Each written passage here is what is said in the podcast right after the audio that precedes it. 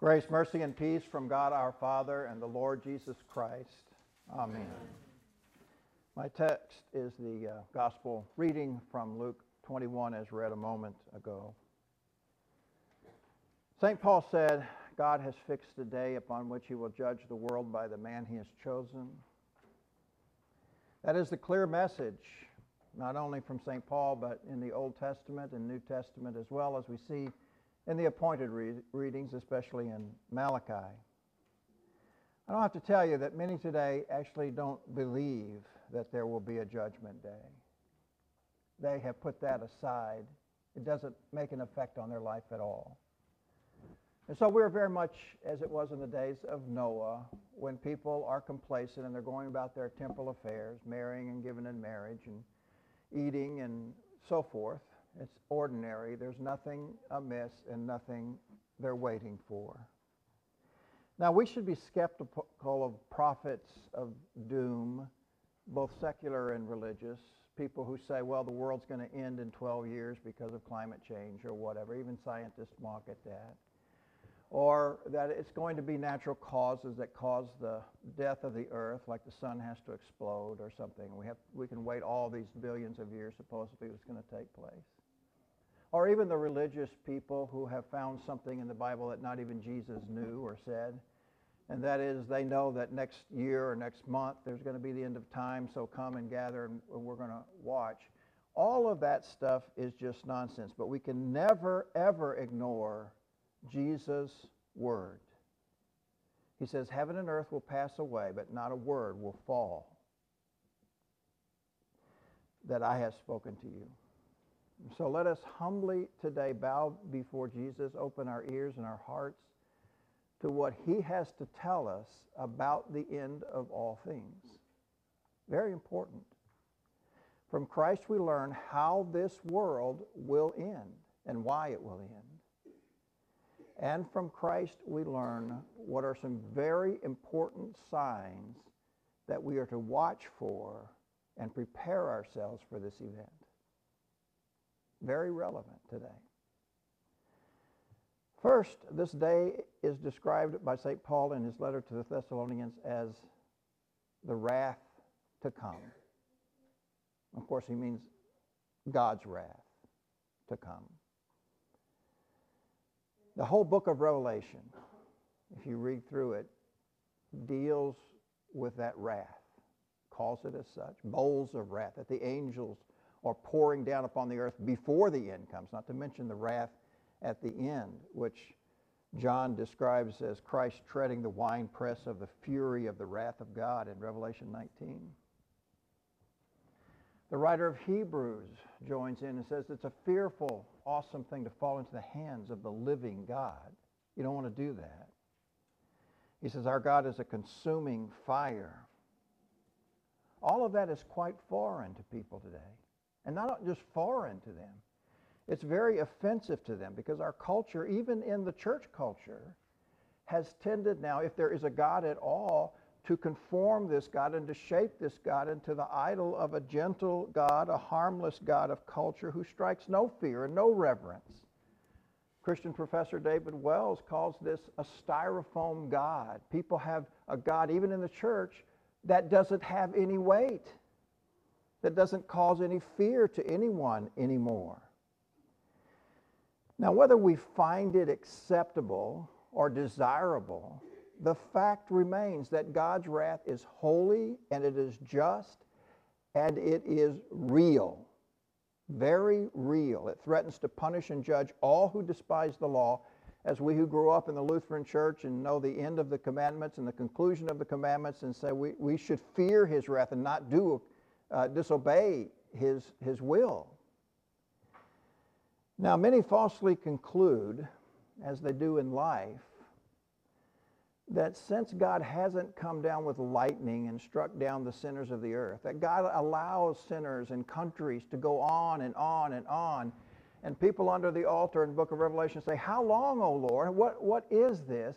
People conclude that his threats are really idle threats like parents today who just say, if you do that, I will, and then never do. But in fact, these people are misunderstanding the patience and mercy of God. And the last day, the restraints on his patience and the day of his grace will indeed come to an end and his wrath will be poured out. He will not change his mind. Jesus describes in our text a sample of the divine wrath that will precede the final wrath. And we have seen it in history because it is the destruction of Jerusalem and the destruction of the temple, which took place about 40 years after these words that Jesus spoke. Now, the temple of Herod was a mighty and wonderful building. He was a builder, for he was a wicked man, but he was a builder. He knew how to do that. And this temple and the stones that they're talking about, uh, th- these stones stagger the imagination. Archaeologists tell us that the largest of these stones was probably 50 feet long, 16 feet wide, 11 feet high, and weighed 300 tons. That's a small house size.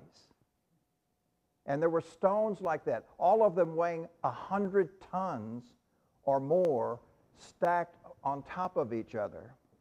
So it is marvelous what Jesus says. Not only that, the opulence of the building was more like going to the Vatican or going to uh, St. Peter's uh, Cathedral and, and seeing the marvelous and wonderful things. The disciples were obviously awed by all this, as we too would have been, and Jesus reminded them not one of these stones will remain on another, they will all be thrown down. And you say, how can that be? But it was. You know what's there now? The foundation. The building on top of that foundation was only built after this destruction. There was no temple left. There were no walls left. It was only a foundation. How could they do that? I don't know, but they did. He goes on to describe the de- destruction of Jerusalem itself. The day's coming when armies will surround Jerusalem. Well, that wasn't, I mean, history had that previously on several occasions, but especially 587 BC when Nebuchadnezzar came and destroyed those walls and destroyed Jerusalem and led people into exile. It's going to happen again.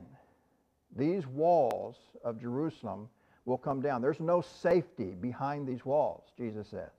I'm telling you, you will have to flee. If you're inside the city, you had better flee. If you're out in the country, you'd better not come back because this will be a time of destruction as you've never seen before. It was a reference to the Roman Emperor Titus that we know from history now, who came and actually did exactly what Jesus says here. A horrid event in Israel. Everything came down. And uh, Josephus, who records the event, says there was not enough wood because he crucified all the men all over, up and down the streets. I cannot imagine the horror of that day. And why did it happen? It was no accident of history. It wasn't just history going and veering its own way. It was, in fact, planned. It was a judgment of God. Jesus says, For this is the time of punishment and fulfillment of all that has been written. He had previously spoken of the, the uh, parable of the tenants and how they killed all of the uh, prophets that God had sent, and finally the Son, and he said, This is the Son, we will kill him. And what will he do? It's described in horrid words. What will he do? He will destroy that city. And indeed, he did.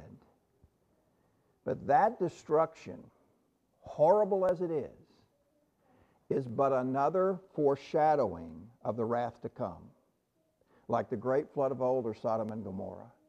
It's a warning to you every time you see it in pictures, that foundation, every time you consider the uh, vestiges of the flood, you are to remember there's another greater wrath that will come the destruction of Jerusalem was the vengeance upon unbelieving Jews who rejected Jesus. The day of final judgment is the destruction and vengeance on all who reject the gospel that has now gone to all the world. As a final judgment, the final destruction will be ultimate. Jesus goes on to describe that final judgment too. There will be nothing that mankind has built that will escape the fires of judgment. As this temple, all that man has built for his own glory, there will be nothing left. Nothing that we gather, nothing that we build. It will all go as this temple, as the Tower of Babel, including our cathedrals, including our skyscrapers, including everything that we have put up in all the world. Those who hope on these things, these things of the earth, are building on sand. It has no foundation because there will come a storm, there will come a day of wrath, and it will all be gone. You will lose everything.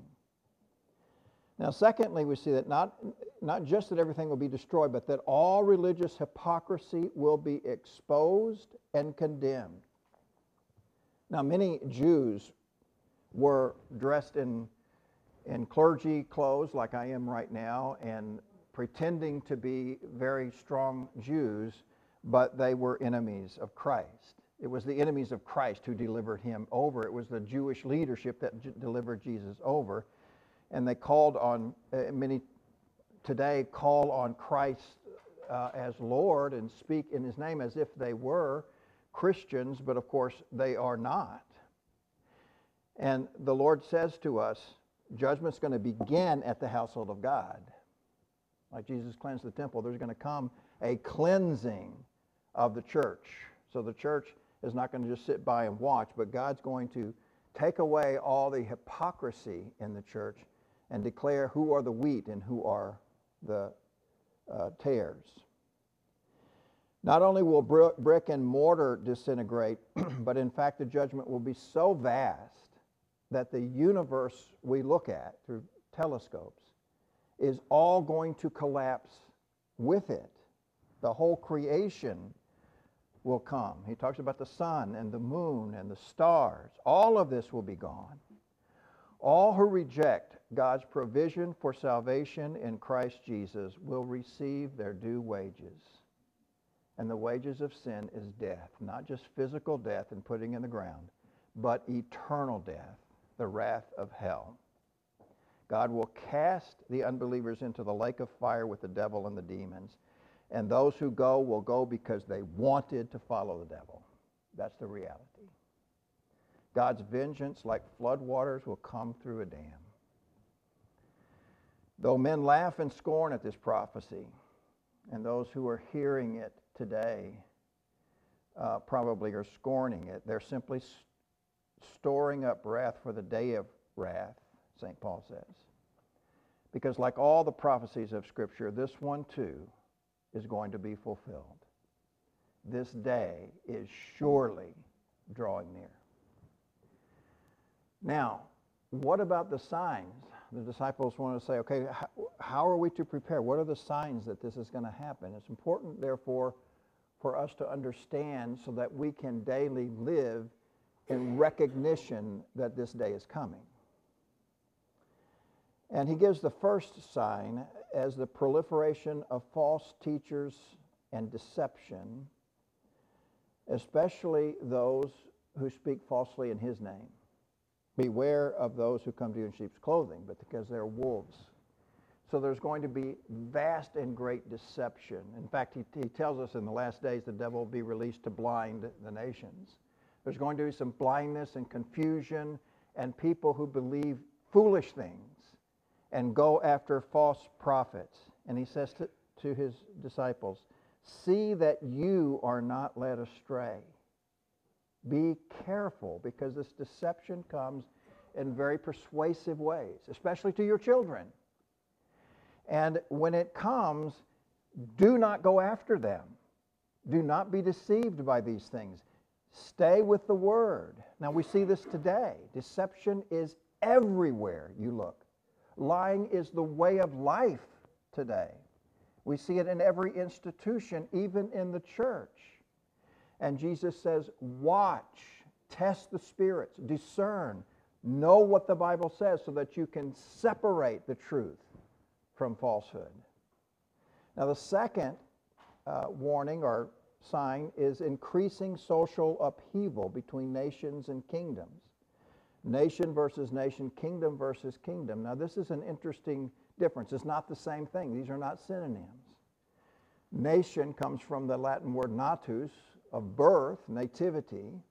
He's talking about race, races vying against one another, racial conflict, ethnic conflict. And then kingdom against kingdom is the governments of the world. So you're going to see both happening. Wow. We see both happening today, here and all over the world. Races and kingdoms at war and violence. That's, of course, been man's lot through all of history, but it's going to get greater and greater. And we remember when we see that violence on TV, when we see that violence in the world, that there's going to come a war that truly does end all wars. God will defeat his enemies totally and completely. Thirdly, we see increasing instability of nature, as evidenced in such things as great earthquakes, famines, and pestilences. Jesus talks about great earthquakes and famines and pestilences here, just as a, an example that nature itself is declaring that this world is falling apart. Again, these are common after the fall, but the proliferation of such natural disasters is increasing and, and the intensity of such. We see it in hurricanes, greater and greater. We see it in tsunamis. We see it in fires. We see it in COVID. We see it in so many ways today if we just open our eyes. The universe, uh, Luther says, the house will shake and it appears that the universe is falling down around us. Indeed, it does. Finally, and significantly, it will be the mark of persecution of the church, of Christians. They will lay hands on you, they will persecute you, they will deliver you up by parents, brothers, relatives, friends. You will be uh, it over. You will be hated by all for my name's sake, for my name's sake, because you are a Christian. There will be treachery in the world. Disciples uh, will be martyrs. Christians will be martyrs. And these disciples were all martyred except for John, and he was, he was uh, persecuted. Uh, but if we think that Christian martyrdom ended with the coming of Constantine and the state joining with the church, uh, we're deceiving ourselves. There's more martyrs dying in the world today than all of our past history combined. There is martyrdom everywhere in Pakistan, in India, in Vietnam, in China, in Indonesia, and so forth. Christians are actively and viciously persecuted and beginning to be so even here. This is what the devil, uh, God describes elsewhere as the battle of Armageddon, spiritual battle. The devil surrounding the church of God, trying to destroy it completely and wipe it out. Now, some argue that since these signs have been present in every generation, that we really don't need to pay attention to them. But the point is, Jesus made them such that every generation would see because he wanted them to see these things. God used all of these signs to speak to every uh, generation to remain vigilant because these signs are signs of instability of the world. The near collapse is a reminder to us that everything is going to collapse utterly and completely. So much for the idyllic dreams of the so called progressives. I mean, the so called progressives today have a totally different view of where we're going. These progressives today have the vain hope that they're going to do away with violence eventually if they simply have the power. They're going to do away with war. They're even going to fix the climate for us. And they're going to fix everything. And there's going to be, if they just have the power, a creation of this utopia. Sometimes Christians are mesmerized by this vain hope, hope of glory, and they're led astray. This hope, this vain hope, has been around since the fall and the building of cities. This is what people have always thought. In fact, if you see in the Humanist Manifesto, there is this line. Check it out. No deity will save us. We must save ourselves. That's the taproot of progressivism. The ultimate rejection of the Trinity, of the Creator, of the Redeemer of the world, of the Judge of the world. The total rejection of the gospel. I don't need a Savior, God. Thank you, but no thanks. We're going to fix it all ourselves. Now the signs, obviously, are in full bloom. I don't have to point that out to you. We need to remember the promise. Promise that comes through Peter, for example. The Lord is not slow concerning his promise, but is patient, not willing that any should perish, but that all should come to repentance. The reason why God hasn't acted yet is because he still has some he wants to gather. And we should be concerned about that as well. It is not time, it is not the time to follow after the world and the path that many, many are going on. They may urge you, especially the youth of the world, in the name of science or in the name of philosophy or in the name of relevance or in the name of self-preservation. But when the masses go off in this broad way and this popular way, let them go. It is not in your interest to follow that way. The Lord has been knocking through all these centuries, and now the, he's beating at the door. The Lord is surely at the doorstep even now. And so we should remember the words of Jesus. Fear not those who kill the body, but cannot harm the soul. Fear rather him who can cast both body and soul into hell. Don't go after those who are looking for other ways to be saved. But let me remind you the word of Jesus in this text. Oddly, in the midst of all this violence, not a hair of your head will perish. All of this generates fear in our natural hearts. What's going to happen to me? Fear not, Jesus says, for it is your Father's good pleasure to give you the kingdom. He warned that there would be a flood, but what did he do? He had Noah build the ark, and he has an ark today. It's through baptism. It's the ark of his church. And that ark will not go under. In that ark, through baptism, you are safe. You are his. He has marked your forehead. He knows who you are. You have nothing to fear about the wrath that is coming. Nothing. But you say, this man doesn't know me. He doesn't know my past. He doesn't know my heart. He doesn't search me inside and out as the Lord does. He doesn't know because I have a whole lot of sins that God that stirs God's wrath. And I'm here to tell you no, you don't. Remember that cup that God gave to Jesus in the Garden of Gethsemane, and Jesus said, "Please let this cup pass." But God said, "No, you gotta, you gotta have it."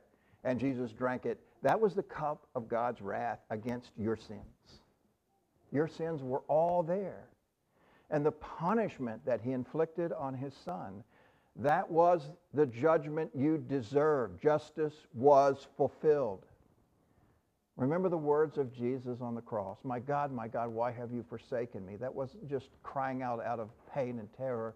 He was quoting the scriptures, Psalm 22, so that you could hear. God was forsaking him because he didn't want to forsake you. He was made to be a curse. He bore the curse of the law so that you would not have that curse. You would be delivered from that curse that is described in the last day.